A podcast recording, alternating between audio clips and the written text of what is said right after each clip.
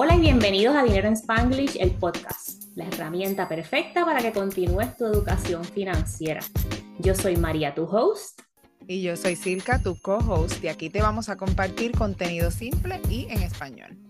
Bienvenidos a este episodio en el que tenemos un caso real, historias de la vida real de independencia financiera. Y estamos súper, súper orgullosos de traer a mi amiga Leti en, en este episodio de hoy. Y para mí ha sido life changing, honestamente, conocer a Leti, no solo porque es mi amiga y la quiero y la aprecio muchísimo, pero sino porque Leti me abrió los ojos a cómo ella vivía y cómo ella planificaba hacer sus compras y todo eso mucho antes de que yo entendiera lo que era independencia financiera y todo. Honestamente, cuando yo conocí a Leti, ella me comentó una de las cosas que hablábamos, porque ella es mi amiguita que caminamos juntas y todo. Eh, una cosa que ella me dijo que me impresionó fue que ella había comprado su carro cash. Y yo como que, que tú qué, que mm. tú compraste tu coche cash, porque eh, Leti, Leti eh, no, no le gusta la financia, los financiamientos ni nada, ella ahorra para comprarse sus cosas y todo. Y ella vive de una manera que es completamente diferente a lo que yo en, el, en la vida consumerista de Puerto Rico y de los Estados Unidos estaba acostumbrada. Eh, Leti es europea, entonces allá eh, se crece de manera diferente y se, se, actúa de manera diferente y pues eso fue una de las cosas primeras que me impactó de Leti cuando ella me contó que había comprado su carro cash, porque esto no es un carro tampoco usado. O sea, yo he escuchado gente que ha comprado carros usados de, qué sé yo, 5 mil dólares, pues nada, se hace esa transacción. Esto fue un carro brand new que ella fue al dealer y lo compró cash. Te admiro. y Leti es más o menos de la edad de nosotras. Tú sabes. No hablemos números, no hablemos números, pero está bien, de la edad de nosotras. de la edad de nosotras. Este, así que yo la voy a dejar a ella para que nos cuente quién es Leti y un poquito de tu historia. Hola, este, mm, sí, pues yo tengo que decir que Silka también ha sido life changing para mí porque es como mi inspiración en tantas cosas. You're determined. Gracias. Pero bueno, este, pues sí, yo soy nacida en España, que se nota por mi acento enseguida, y eh, estudié allá y me vine para Estados Unidos pasados ya mis 30, o recién pasados mis, sí, pasados ya mis 30, eh, brand new, sin Social Security, sin historial de crédito y con un poquito que tenía yo ahorrado de mi, yo estuve viviendo unos añitos en Francia. Y, vine aquí por una oferta de empleo en la misma empresa que Silka eh, y, aquí sigo desde hace pues 12 años, casi camino de 13 ya. Y, y, sí, vivo sola, y todas mis finanzas las manejo yo sola. Y, em, y sí, y esa soy yo. ¿Te diste cuenta de inmediato cuando te mudaste a los Estados Unidos que vivías completamente diferente a los demás o te tomó un tiempo eh, como ajustarte a la forma de los Estados Unidos? No, no, fue un shock inmediato. un shock inmediato. No entendía lo que era el historial de crédito y decía, sí, señor, yo tengo, no tengo deudas en Europa, eso no valía de nada. Me saqué mi carnet para manejar. Mis, años de manejada en Europa no valían de nada, con lo cual el seguro era más caro. No entendía esto de cómo que yo necesito un historial de crédito para pedir una tarjeta. Entonces eh, me puse a leer porque me gusta mucho leer y como decían, eh, como dicen en mi tierra, a la mujer y al papel hasta el culo le hace ver, yo le arriba abajo. entonces me saqué mi primera tarjeta de crédito con un crédito de 300 dólares al mes, yo creo que era el límite que tenía, y me gastaba 30 dólares al mes porque leí que había que gastar un 10% y así poquito a poco. Pero no, fue un shock. Shock también cuando descubrí que se podía tener una tarjeta de crédito que no pagaras al mes. Yo ni sabía que eso era posible. Yo había tenido tarjeta de crédito de mis padres eh, cuando estaba en la universidad y yo no, no, no sabía que se podía no pagar tu deuda todos los meses. Entonces ya venía con ese aprendizaje de lo que yo gasto al mes, lo pago. Ya. Pero también por mi ignorancia, que no sabía que se podía, que había otras alternativas de... Mija, y bendita ignorancia, bendita ignorancia, porque esa es la forma correcta de utilizar las tarjetas de crédito. Muy bien, muy bien. ¿Y qué ¿tú consideras tu forma de vivir como frugal o tú la consideras completamente normal? Todo el mundo en España vive así y esa es la forma en que tú, que tú vives. O sea, aquí yo diría que es muy frugal eh, para los estándares de Estados Unidos. En Europa es average. No, si hay una cosa diferencial mía que otra gente no tiene y que es una ventaja que ha sido una ventaja, vamos a decir, innata para mí, es que no me gusta comprar. No me gusta comprar.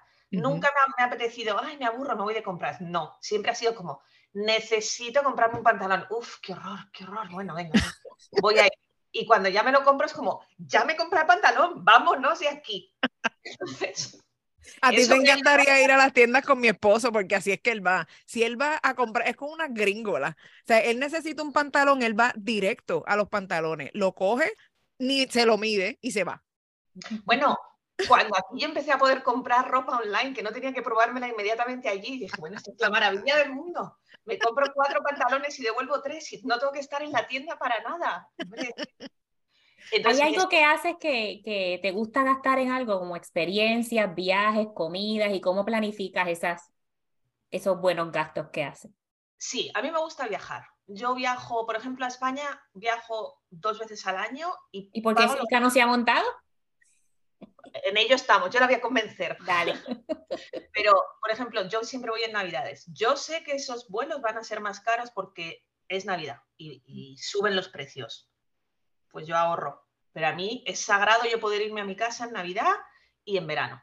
Entonces, y luego también me hago otros viajes. Eh, me gusta viajar, es una cosa en la que yo me gasto, me gasto dinero.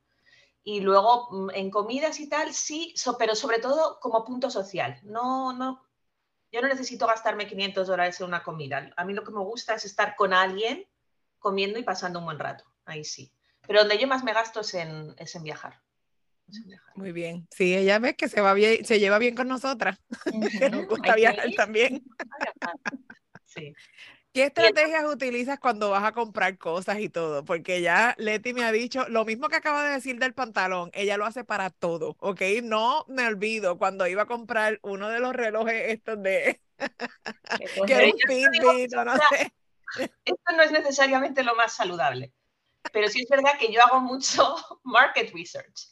Yo me meto en 38 páginas web a ver, por ejemplo, con el reloj que no me tengo que comprar otro, mira que no llevo eh, pues yo me voy a meter horas mirando en internet cuál es el best medium range, cuál es el mejor bang for your buck, cuál es la mejor relación calidad-precio. Y cuando ya tengo decididos dos o tres modelos, los voy a mirar en 38 páginas web a ver si me ahorro X dólares o el shipping. Esto no es súper saludable, pero en una medida más moderada, sí es verdad que em, ahí me ahorro dinero. Ahí me ahorro dinero. Y luego siempre miro cositas como, bueno, no, hay ciertas páginas web que si tú te das de alta y haces clic en la página web te dan un 2%, un 3%, un 4%. Eh, ¿Cómo decís vosotras? Eh, non-paid sponsorship, por ejemplo, Rakuten, pues ahí me, me, voy ganando mis dólares. Luego miro, esta tarjeta me da un tanto por ciento en esto, esta tarjeta me da un tanto por ciento en lo otro y utilizo distintas tarjetas para distintas compras. ¿Y qué más estrategias uso? No sé. Sí, eso. Bueno, luego otra, cosa que me ayuda mucho con mis finanzas, que me ayuda mucho a controlar, es una web que descubrí, em, este es otro non-paid promotion, que se llama Mint. Y ahí tú puedes poner tus, todas tus cuentas, todas tus tarjetas, todas tus inversiones, y me ayuda mucho a seguir el día a día de si me llega algún gasto que no había previsto, si me estoy pasando, porque ahí tengo yo un budget de, viajes y me avisa si me estoy gastando demasiado o si no he ahorrado lo suficiente y con eso controlo mucho mis finanzas. Sí, esa aplicación es bien buena. Yo también la tengo, la ignoro la mayoría del tiempo ya, pero antes la usaba religiosamente. Sí, y eso que tú has dicho, Leti, yo creo que se traduce al non-instant gratification. Ah, sí, eso es otra cosa que yo hago. Después de perder cuatro horas en la computadora, pongo el producto X en el carrito. Y como ya he perdido toda la tarde, digo, bueno, ya mañana lo compro. Sí, ya queda, ¿qué más da? Si no, no lo he comprado, ya para mañana puede esperar. Y muchas veces a la semana siguiente digo, si es que no lo necesito. Y entonces no lo compro. Entonces, eso sí me evita las compras impulsivas. Tengo pocas compras impulsivas. Y esa es una estrategia que se debe utilizar. Es needs, necesidad, needs versus wants y lo pones en el carrito y espera. Si en 24 horas, 48 ya no, no lo usas, no lo necesitas, en verdad que no lo necesitas, era un simple capricho. Y hay veces que, es un capricho, pero que te dura. O sea, si yo a la semana siguiente o dentro, o dentro de dos semanas lo sigo queriendo, es que lo quiero de verdad. Y entonces me lo compro. Sí, ya después que has hecho tu research, ya, ya ese trabajo está hecho. ya está. ¿Qué cosas has logrado qué puertas te ha abierto el vivir de la manera en que tú vives en, en cuanto a tu finanzas? Pues, por ejemplo, poder comprarme mi coche en cash. Yo llegué aquí y dije, me traía unos pequeños ahorritos de Francia y tenía la tarjeta de papá y mamá para emergencias. Y yo dije, al principio venía con mi mentalidad europea de, no, no, transporte público. Y llegué aquí y fue como, no. Se te abrieron los ojos, es que no hay, es que no hay. otro shock, no. Entonces yo dije, bueno, ¿cuánto dinero yo tengo para comprarme un, carrito? Me gasté 3.000. 3.000 dólares. Me compré un transportation y dije, bueno, que aguante lo que aguante. Y luego vi que podía aguantar un poco más y aguanté un poquito más y aguanté un poquito más hasta que tuve dinero para un coche y dije, bueno, ¿qué me quiero gastar? Otras tantas horas mirando. Coches que tuvieran buen consumo. Por ejemplo, mi coche tiene un consumo de 30 millas por galón. Entonces miré eso, miré si yo necesitaba un coche grande, uno pequeño. Y entonces fui al dealer y le dije, mire, yo tengo este dinero. Me voy a gastar este dinero. Out the door. Con todos los fees, con todas las cosas que usted le quiera poner. Esto es lo que me voy a gastar. No, pero es que si quiere, que me da igual. Me quiero gastar esto y salí con mi carrito nuevo, porque yo necesitaba uno nuevo que estaba muy estresada y me identifico mucho con María con eso, muy estresada con mi carrito de uso, Y me compré uno nuevo y dije, se acabó, no quiero sufrir pensando que se me va a quedar, a quedar el coche tirado. Pero sí, yo, y no me moví de ese budget. Yo dije, este es el budget que yo quiero y me da igual que por mil dólares tenga un coche mucho mejor. Este es el que yo quiero y luego me permitió ahorrar para el down payment de mi apartamento y poder dejar de gastar dinero en alquiler y, fijar un gasto que sería el de mi hipoteca, que ya la pagué. ¿Ve? Que eso, eso es extremadamente importante y una de las cosas que más, I mean, like, Leti es de nuestra edad y ya tiene su mortgage pago. Y oh. esto se ha logrado por la forma en que ella vive un eh, salario viviendo en una ciudad costosa. Sí, sí, porque Leti vive en Miami como, como yo y Miami es una ciudad extremadamente costosa y ella nunca ha ganado un salario de seis figuras y es un, un, un income de una sola persona y ella ha logrado todas estas cosas. ¿Cómo, ¿Cómo pasó eso? ¿Tú tenías esa meta de que tú compraste ese apartamento y tú lo querías saldar en cierto tiempo? ¿O eso fue tú sabes, de momento cogías dinero y los ponías o cómo, cómo fue eso? es que a mí no me gusta tener deudas. Entonces, mi única deuda ha sido la hipoteca. Lo demás yo siempre lo he ido pagando ahorro, ahorro, ahorro y cuando tengo dinero lo, lo, compro. Pero la, la, casa no podía ahorrar, ahorrar. Entonces, eh, no me quedaba otra que hacer la hipoteca. Y las hipotecas son muy traicioneras porque te dicen, un 3%, un 5%, y tú mentalmente tú piensas, si mi hipoteca son 100.000, bueno, pues un 5%, 5.000. No. Entonces yo cogí mi paginita de Excel y dije, a ver, si yo voy pagando mes a mes, que eso lo encontré en internet, ¿eh? me encontré un, mortgage calculator y tú metes ahí tus cantidades. Y cuando yo hice a los 30 años que yo tenía mi hipoteca, ¿cuánto habría pagado yo de intereses? Dije, dije oye, es que es casi el doble, o sea, es casi lo que intuitivamente nosotros pensaríamos como un 95%. Y dije, esto no puede ser, no puede ser. Y se me llevan los demonios a mí cuando pienso que me están cobrando que te están timando, que te están timando. Timando, eso es. Y entonces, no, no, yo esto lo tengo que empezar. Cuando vi, cuando vi esa cantidad de decir, que yo voy a pagar cuánto de intereses, cuánto dinero le voy a regalar yo al banco, no, no, no, no. No. Entonces ahí es cuando yo dije, bueno, vamos a ver qué yo puedo hacer para minimizar mis intereses para minimizar mis pagos. Y entonces em, dije, a ver, ¿cuánto puedo gastar yo sin que me duela mucho en mi presupuesto del mes? 200 mm, dólares más. Y entonces empecé, di pago automático, cada mes metía 200 dólares de amortización al principal de la hipoteca. sin darme cuenta, ya, eso estaba ahí. El día uno de cada mes pasaban 200 dólares extra. Luego, los, los taxes, cuando me devolvían los taxes eh, cuando hacía mis impuestos el IRS, íntegro a la hipoteca, no, no me lo pensaba, íntegro. Luego yo tengo, uh, en ciertos casos, horas extra que me pagan, todo el dinero de las horas extra para la hipoteca también. Y luego cada vez que el banco me hacía alguna que no me gustaba, se me retrasaba no sé qué, no me llegaba no sé cuánto y me enfadaba, decía, esta ira, esta ira, voy a meter un poco más de dinero en la hipoteca. Ay, no quiero saber más de ustedes, quiero salir de ustedes lo más pronto posible. Fueled by anger. Sí. Sí, sí, Yo lo dirigía, pues ahora vas a ganar menos dinero conmigo, ahora te voy a quitar un dinero de intereses. Y así fui pagando, pagando, pagando, hasta que terminé de pagar mi hipoteca el año pasado. Buenísimo. ¿Cuánto tiempo te demoraste? Siete años. Increíble. Increíble. Esa es la mitad, menos de la mitad de las hipotecas que son las más pequeñitas ahora que se ofrecen, que creo que son de 15 años. ¿Ok? Así que eso es doble el, el, logro. Pero también es un apartamento de un dormitorio. cuando no yo importa. Pero no te costó 100 dólares. exacto. Sí. Sí, sí, no, fantástico. Eh, ¿Tú consideras que esa ha sido tu mejor inversión o, o tienes otra? Sí, yo creo que esa ha sido posiblemente el, tener ahora la tranquilidad de que la casa está paga y solo tengo que pagar el condominium fee y que si la vendo me llevo ese dinero tal cual. Eh, sí, es, eso es una tranquilidad.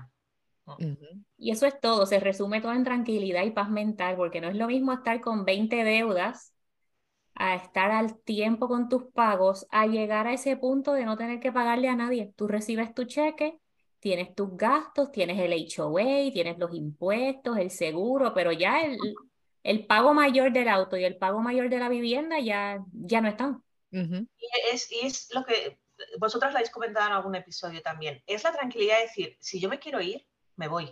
Exacto. no estoy atada a mi empleador, no estoy atada a esta situación. El día que yo me canse, me puedo ir, porque no tengo unas deudas que me ahogan y que me obligan a seguir aguantando una situación que yo no quiera. Eso, eso da mucha tranquilidad. claro. Y ahora puedo viajar más. Ahora todo el dinero que iba para el mortgage va para los viajes. imagínate, ponle que un mortgage, un mortgage o algo, ponle mil, más el pago del auto 500, son 1500 todos los meses, puedes irte para un sitio diferente. Sí, pero no, sí, pero no, porque yo tengo que pensar Ella no cambia, ella no cambia. No, entonces yo ahora estoy metiendo dinero en mi investment Para, para poder retirarme con más tranquilidad.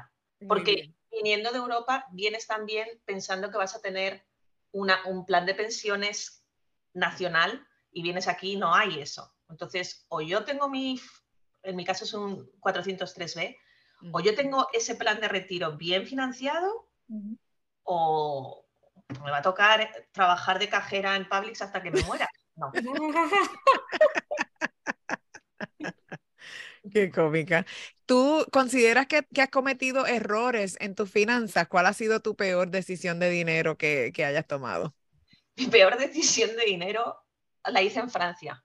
También son cosas de, uno aprende cuando más, más años tiene. Entonces yo llegué a Francia, em, bueno, pues primera vez que salía para vivir larga temporada fuera del país, en un idioma que no es el tuyo, y me engañaron en el banco. Esto fue en el año 2008, justo antes de, de, la crisis inmobiliaria y las, de las burbujas, la burbuja que explotó y todo esto.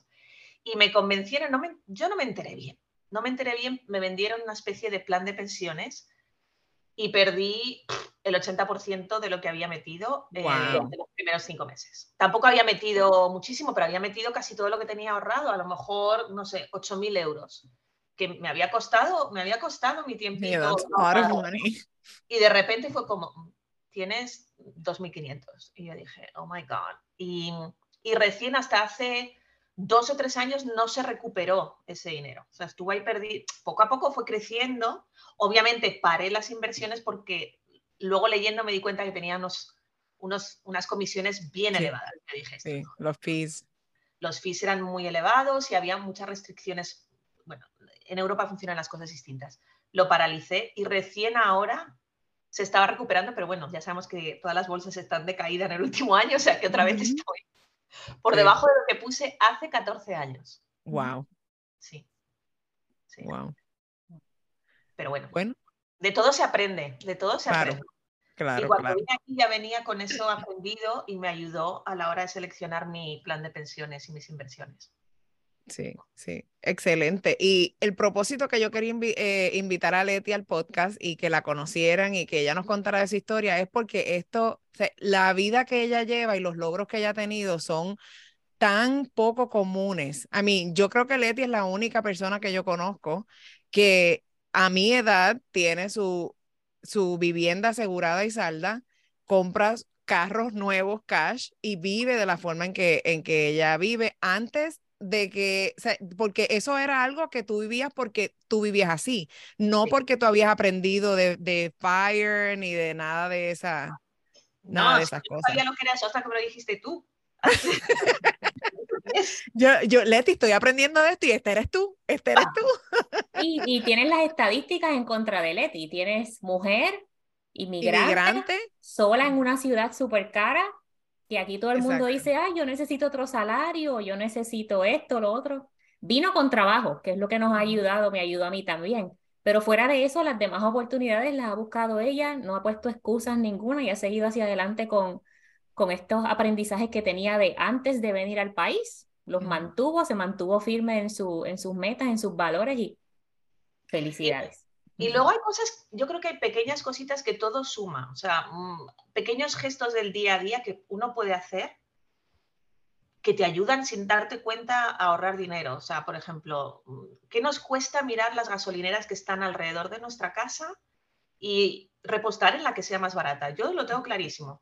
Yo ya sé cuáles son las dos o tres y entonces reposto ahí. Y es verdad que si lo haces solo una vez no pasa nada.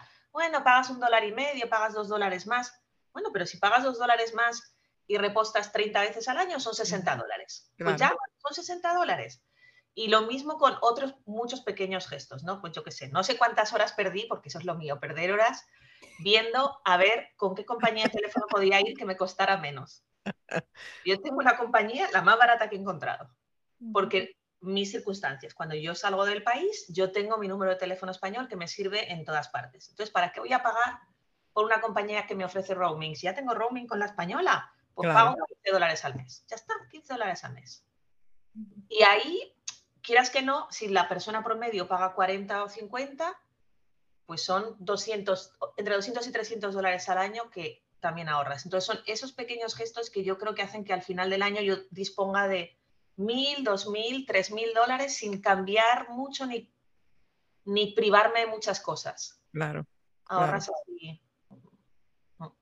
Sí, sí. Y yo creo que es eso, yo creo que son pequeñas decisiones que Leti toma, porque yo no la veo a ella que se priva de muchas cosas, de, de ninguna. A mí, Leti hace unos viajes tremendos, ¿ok? Leti viaja el mundo entero. Yo creo que también es la, el advantage de que eres de España y conoces todo lo que hay que ofrece Europa y todo eso, también eso está, o sea, eso yo creo que hace una diferencia. Yo creo que sí, también un poco la mentalidad, o sea, mm, yo no entiendo que la gente cada cinco años cambie sus muebles de la casa. Digo, no, tus muebles están bien, no los cambies, te vas a gastar Sí. otros 5 mil dólares. No, hombre, no. Sí, No. Entonces, sí. esa mentalidad mía también, también ayuda, pero porque no me gusta comprar. Eso. mm, Ahora me quiero comprar un sofá y no sabéis las horas que llevo mirando sofás everywhere. Ve al dorado.